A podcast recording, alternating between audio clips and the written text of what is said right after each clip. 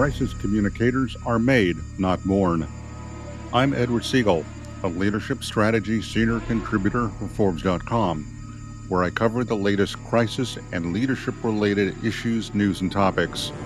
I'm also the author of the best selling and award winning book, Crisis Ahead 101 Ways to Prepare for and Bounce Back from Disasters, Scandals, and Other Emergencies. My guest today is Mitch Marovitz, a collegiate professor and director of the Communications, Journalism, and Speech program at the University of Maryland Global Campus. He'll discuss how the university educates students to be crisis communicators and the important lessons government and corporate executives can learn from its approach to crisis communications training. Well, thanks for joining me today on the Crisis Ahead podcast, Mitch. Thanks for having me, Edward. It's a pleasure. Thank you. Now, tell me, how is the University of Maryland preparing students to communicate about a crisis or, or manage one?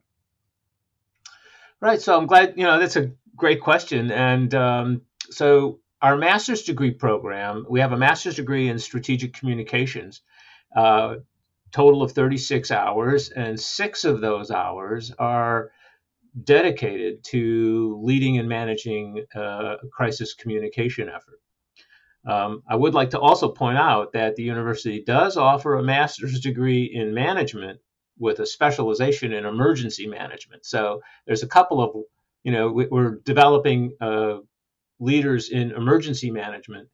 And then also, of my students are in the crisis communications arena. Well, how much of the uh, instruction is done in the classroom versus online? So, um, most of our instruction is done online. Uh, would like to point out that on occasion we do have hybrid courses, which are a mixture of online and face to face. But usually, though, that is usually only in the first course, the foundations course uh, of the of the degree program. Uh, so the vast majority of our education is online. Are students required to take uh, courses before they're able to enter this program? So when they enter the, uh, uh, obviously they have to have a bachelor's degree, uh, and then their first course is going to be a um, leadership communications course that every graduate student in the university has to take. And uh, once they successfully complete that, then they can start the start the uh, five course curriculum in strategic communications. Uh, our students take five six hour courses in in strategic communications, so uh, for a total of 30 hours in the uh, in the field, and then the six hour university course. And what are some examples of the different types of crises uh, for which the students are being trained? Yeah, so um, you know, that's a it's a great question. I'm so glad that you asked that because I think that it's important to understand that as a university, we're we're kind of focused on educating our students to deal with the unknown. We we don't know what they're going to face when they get out into the work workforce. So we have to prepare them to understand um, theory, principles, concepts, procedures that guide the practice uh, strategic communications, uh, along with a heavy dose of ethics, uh, because we believe that it's important that our students. Eh, communication is a very powerful tool. I don't have to tell you, Edward, and so uh, it's important that our students understand right from wrong when they're uh, formulating uh, messaging and communication strategies. And so we prepare them for that, for what they're going to face in, in the future. So we prepare. We don't prepare, we don't use specific case studies. We use case studies as exemplars, as examples to give them an idea of how to um, how others have approached the, uh, the, the topics.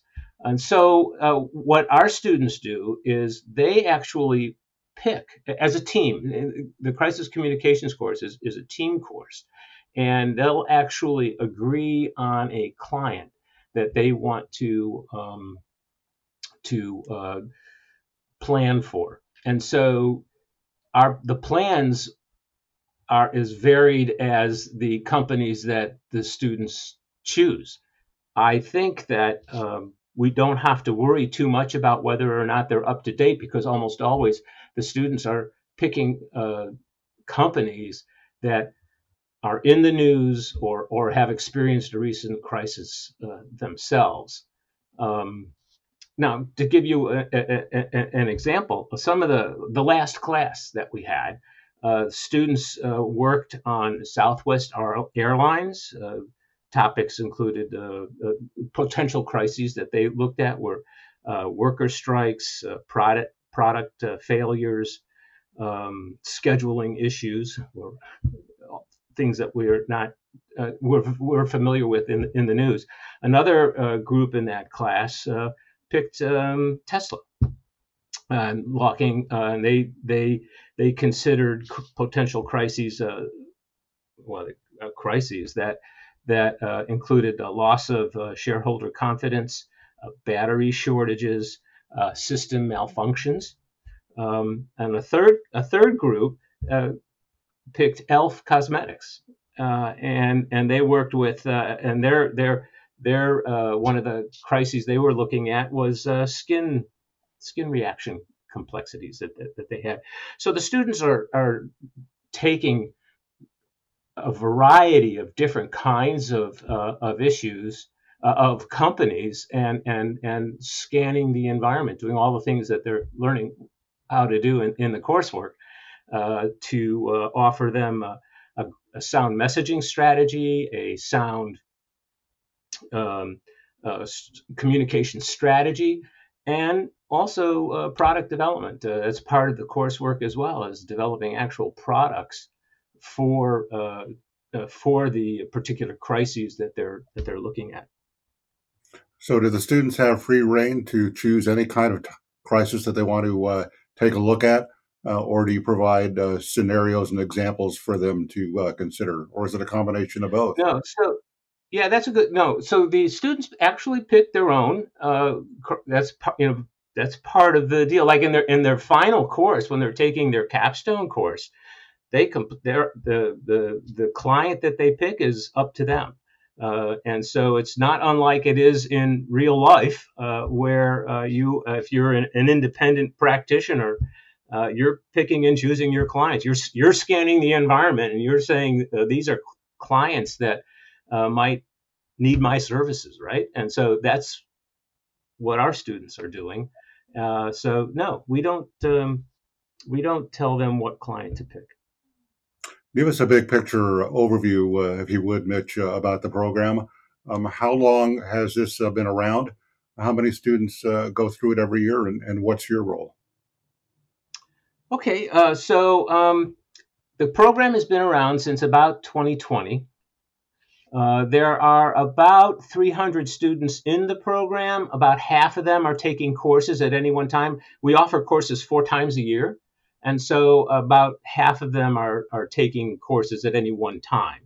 Uh, and um, my role is uh, I'm the I well I'm I kind of developed the, I developed the program, and so uh, uh, so I'm I'm the executive producer, if you will, and I, I, developed the program, and uh, then I worked with a, a, group of subject matter experts, scholar practitioners, uh, adjunct faculty, uh, consulted with uh, other people in the in the academic and in the work field work work environment on the development of the course. What what what do students need to know? Uh, what what are employers expecting graduate students, uh, master's degree holders, to be able to do when they get into the workplace? Well, if an employer is hiring hiring a, a, a, a public relations professional, uh, what do you, what do they expect that person to be able to do if they're holding a master's degree?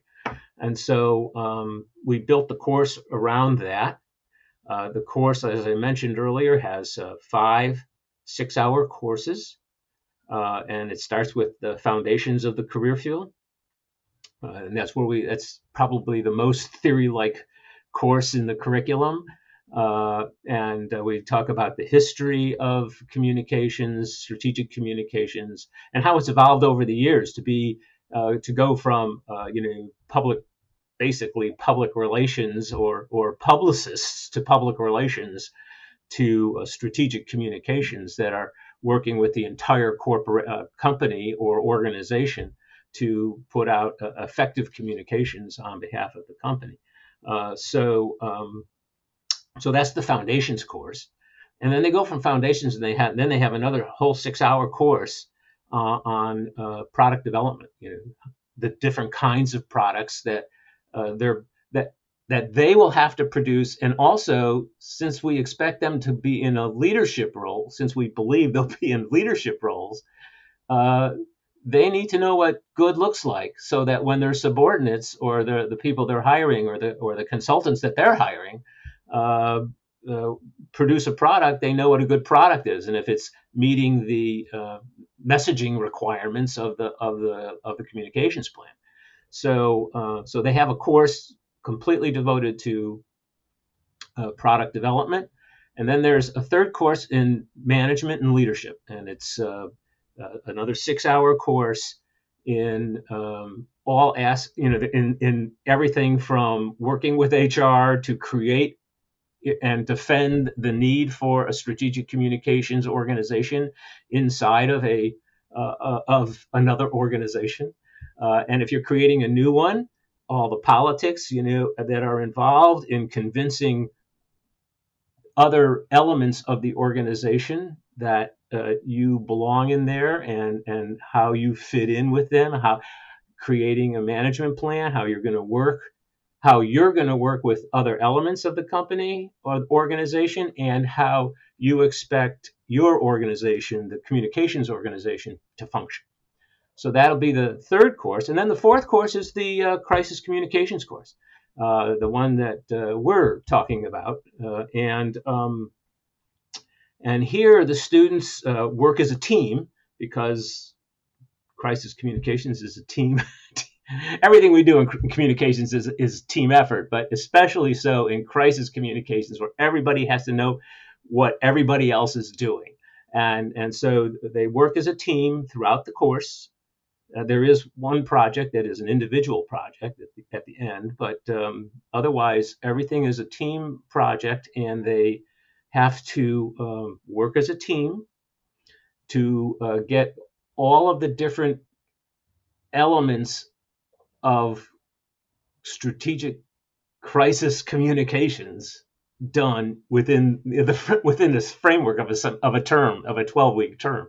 This is a lot to do, and so um, they do all of that work, and then of course they have to come up with an evaluation plan as well, uh, both a formative evaluation plan, some to help them to help guide their efforts as they're producing as they're uh, implementing the plan uh, you need to be measuring along the way in case you need to adjust uh, your messaging or your communication strategies or your tactics um, along the way and so you have the formative part of the evaluation and then you have at the end uh, after the business after the organization has gotten back to normal uh, you want to take some time uh, summatively afterwards and uh, take a look at what you did and what you did well and what you didn't, you know, what you can improve on. So that's well, the crisis communications course. And the very last course, uh, just quickly, is is the capstone course. This is uh, where uh, the student takes on the role of project manager, chief communications officer, finds a client, uh, independent public relations professional, finds a client, work actually interviews the client, tries to understand the client's communications needs, and then uh, does does everything that they've learned to create a, a communications plan and a measurement plan to go along with it. Well, of course, there are lots of crisis communication classes at universities and colleges around the country. What makes your program different from how uh, others received their education in this important discipline? So I think that what separates us is the fact that we have made an overt effort, built it into the curriculum to train not only expert practitioners, but also to train tomorrow's leaders. When a graduate from the University of Maryland Global Campus is ready to go to work and lead a team of communicators to uh, meet the either the corporate goals or if it's in an agency to to lead a team uh, for you know on behalf of a client. Uh, I think that's what separates us from almost every other uh, university. Very few of them that I am aware of, and, and, they all have excellent programs. So don't misunderstand me. Uh, but most of them are focused on creating that master practitioner, and uh, we uh, we do fo- we focus on that, but we also want to create tomorrow's leader. So, how do you determine what the basic curriculum consists of? Um, who makes those decisions, and how do you ensure that the content matches what the needs of employers are in the real world? So, we use a combination of competency based and mastery uh, learning models. And that provides our students with a curriculum that produces not only masters of the profession, master practitioners, but also guarantees to our employers that they are getting students who are able to do the things that they need in the workplace. They need people who are master practitioners, but who also can lead other communicators in their uh, in their in their work. So our curriculum is specifically designed uh, to be able to, to do that. And what about technology? Some aspect of uh, new and emerging technologies always seem to be a part of uh, the important tools that crisis communicators use to uh, tackle a crisis. Um, what technology, such as uh, augmented reality, um, is part of the curriculum for your students? Yeah, that's a, a, another great question, Edward, and I'm, and I'm so glad you asked actually, because uh, we are indeed experimenting with uh, these new technologies. Uh, we know for a fact that uh, that newspapers and other print publications are using, uh, or at least experimenting with the use of augmented reality uh, in their in their publications. And um, the university is leaning forward. And, and in fact, we're very proud of the fact that we're like one of 10 universities that are uh, a part of a, an experiment that's uh, led by Meta uh, and, and, a consortium of other high tech uh, uh, uh, in industries and platforms um, to look at virtual reality. so we are heavily, um, it, well, heavily, we're, we're experimenting with with uh, uh, virtual reality in the classroom, trying to ascertain whether or not it actually makes a difference, if it's helpful, and, and, and in what ways is it helpful uh, to enha- you know, enhance student learning. And uh, I'm pleased to say that uh, two courses, uh, it's a two year, where it's a two year experiment. We're in year one and in this first year, two communications courses, one speech course and one uh, journalism course, uh, have been selected to uh, participate in the experiment. Uh, we're looking at a number of different aspects of uh, virtual reality in the classroom. We're looking at uh, social interaction. How does how does virtual reality um, affect the uh, social interactions among our students, as, and this is especially important for an online university. Uh, and and what we, what we anecdotally have found, remember we're, we're only in one year of, of a two year experiment. One of the things that we have found is that it it does seem to be um, having an impact on uh, student participation in the discussion sections of the on, the online discussion sections. Uh, we it's too early to be able to uh, say this scientifically, of course, but uh, we have noticed that uptick. And so uh, we're anxious to hear from other courses that are also part of the experiment and uh, and to learn whether or not that is something that we can uh, that we can that will help us understand how virtual reality can happen help in the classroom. Uh, and then and then of course virtual reality then there's the actual immersion of of uh, of uh, uh, virtual reality the um, the ability to actually get into the environment lose lose the sense of disbelievability if you will right and and and just immerse the student in what's going on so that to them it seems so real. Uh, we know that uh, you know nursing students are, are taking a look at actually how to you know uh, perform the procedures that they perform on patients, uh, and we have uh, built a um, or are building almost finished uh, a a crime lab. There's a cadaver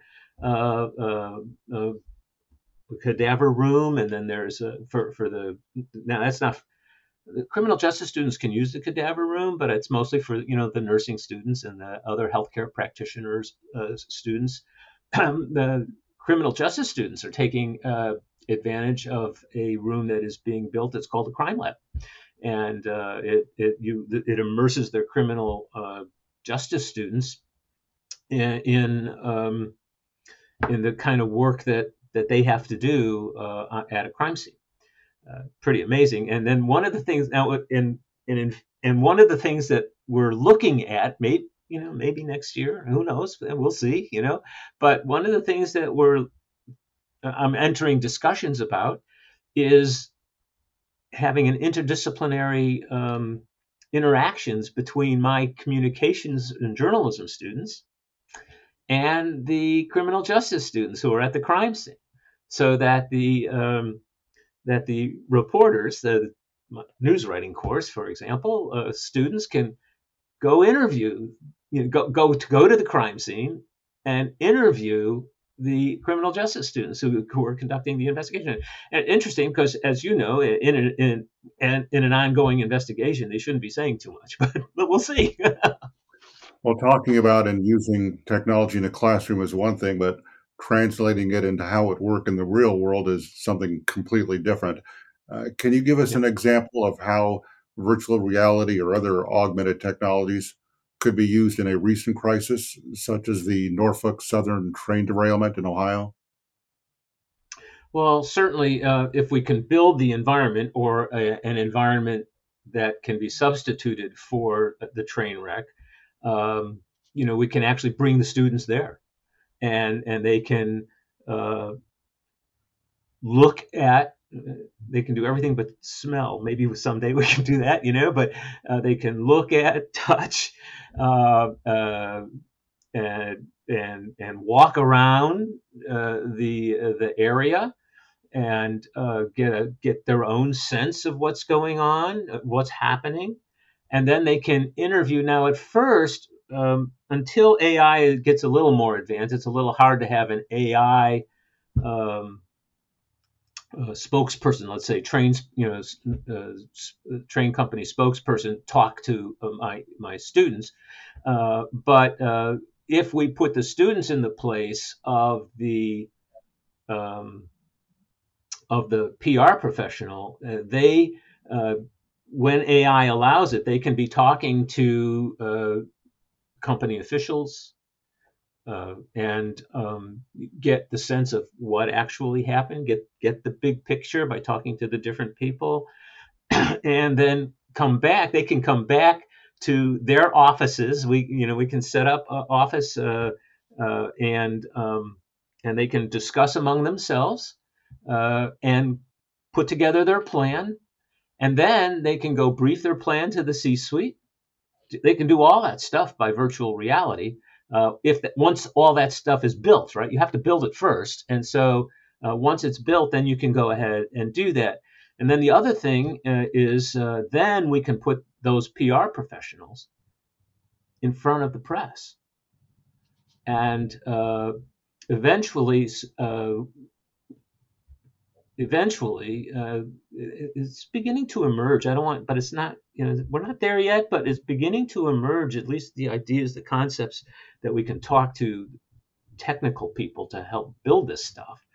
Um, we can build a press conference area where the PR professional, the student, can give a briefing and then get questions asked of it. Right now, we, we have to kind of depend on me and other live people to ask the questions, you know, as, as part members of the audience. But eventually, why not uh, have uh, AI, uh, artificial intelligence characters ask context related questions, or I can preload questions, you know, and to have them asked. So uh, that will give our students such tremendous experience in actually doing the work of the PR professional without without the danger of screwing up right? Technology aside are there any other ways in which the students have an opportunity to practice applying what they learn to a real world crisis situation such as uh, doing a group conversation on uh, on Zoom or other, video platforms, or when they have an opportunity to meet in person doing uh, tabletop exercises?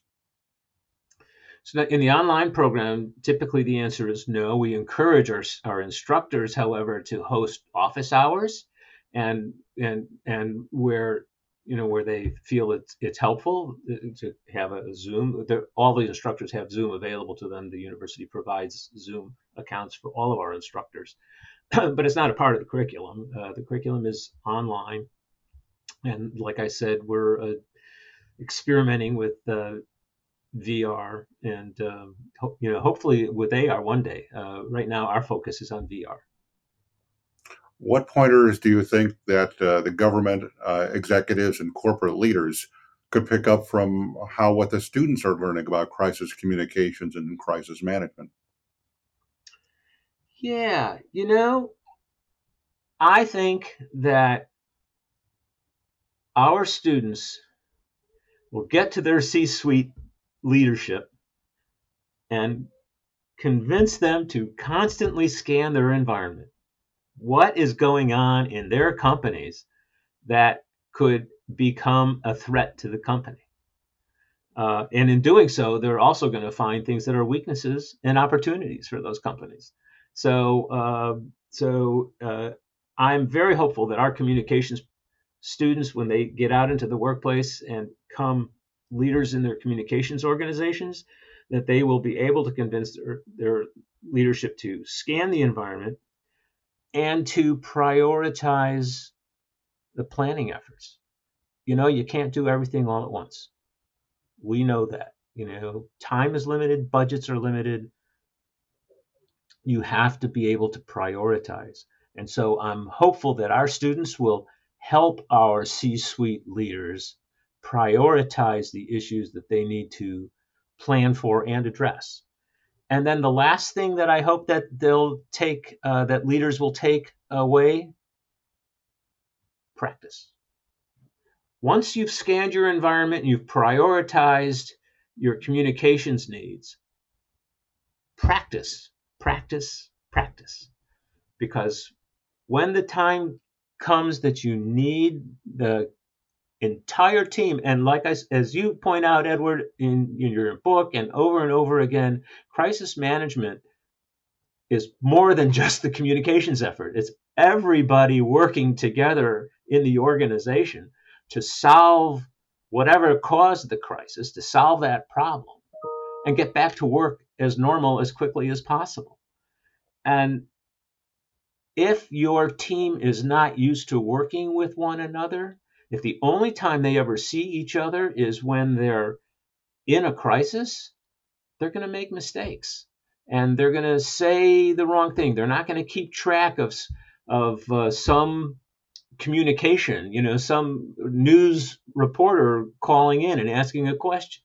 There's something, you know, they're not going to be coordinating their their answers, and that leaves the public confused and unsure and and depending on the crisis, you know, perhaps a little, you know, afraid, certainly concerned. And so um, I hope that our leaders take away the need when their communications professional comes to them and says, you know, we need to practice this, that they set aside the time for the company to practice. Do you think the students would face the same challenges in the government sector as they would in the private sector? Oh, absolutely. Many of my students are in the government sector, and so uh, uh it's you know uh, not unusual that um, that the pro- that the topics that they might pick could be uh, government related topics. I'm afraid we're almost out of time, Mitch. But uh, what, uh, as a last question, uh, what's the most important takeaway about how the University of Maryland trains the next generation of crisis communications uh, that you'd like to share with our listeners today? I would like to share with them that communication, strate- communications needs to be strategic. And we teach that to our students and they practice that. And they are getting uh, students that um, are practiced in helping their organizations identify potential crises planning for them. And of course that means planning for everyday work as well right? I mean everyday kinds of uh, you know kinds of activities that that come up. But uh, it, it, but planning that these our students are expert in planning they're expert in product development they're they understand how to uh, evaluate and make the next one even the next plan and implementation even better. Well mitch i really enjoyed our conversation today and thanks again for being on the show Thank you, Edward. It was a, truly a pleasure. That's it for this edition of Crisis Ahead. My guest today was Mitch Marovitz, a collegiate professor and director of the Communications, Journalism, and Speech program at the University of Maryland Global Campus. Be sure to come back next week for more advice and insights on preparing for, managing, and recovering from a crisis or subscribe to Crisis Ahead wherever you get podcasts. Each week, I interview government officials, corporate executives, and experts who share their advice and insights about a variety of crisis management and crisis communications related topics. Recent guests have included Jeh Johnson, the former Secretary of the Department of Homeland Security. I've also interviewed Isabella Guzman, the Administrator of the Small Business Administration, and officials of the Department of Defense and the Federal Emergency Management Agency. Future shows will cover such timely topics as how and why CEO should be seen and heard during a crisis, the importance of trust when responding to crisis situations, and how to measure your organization's vulnerability to a crisis. Be sure to read my articles about crisis related issues, news, and topics on Forbes.com, where I'm a leadership strategy senior contributor. Remember, it's not a matter of if a crisis will hit your organization or company, it's when. And the sooner you are prepared for it, the better. Produced by Heartcast Media.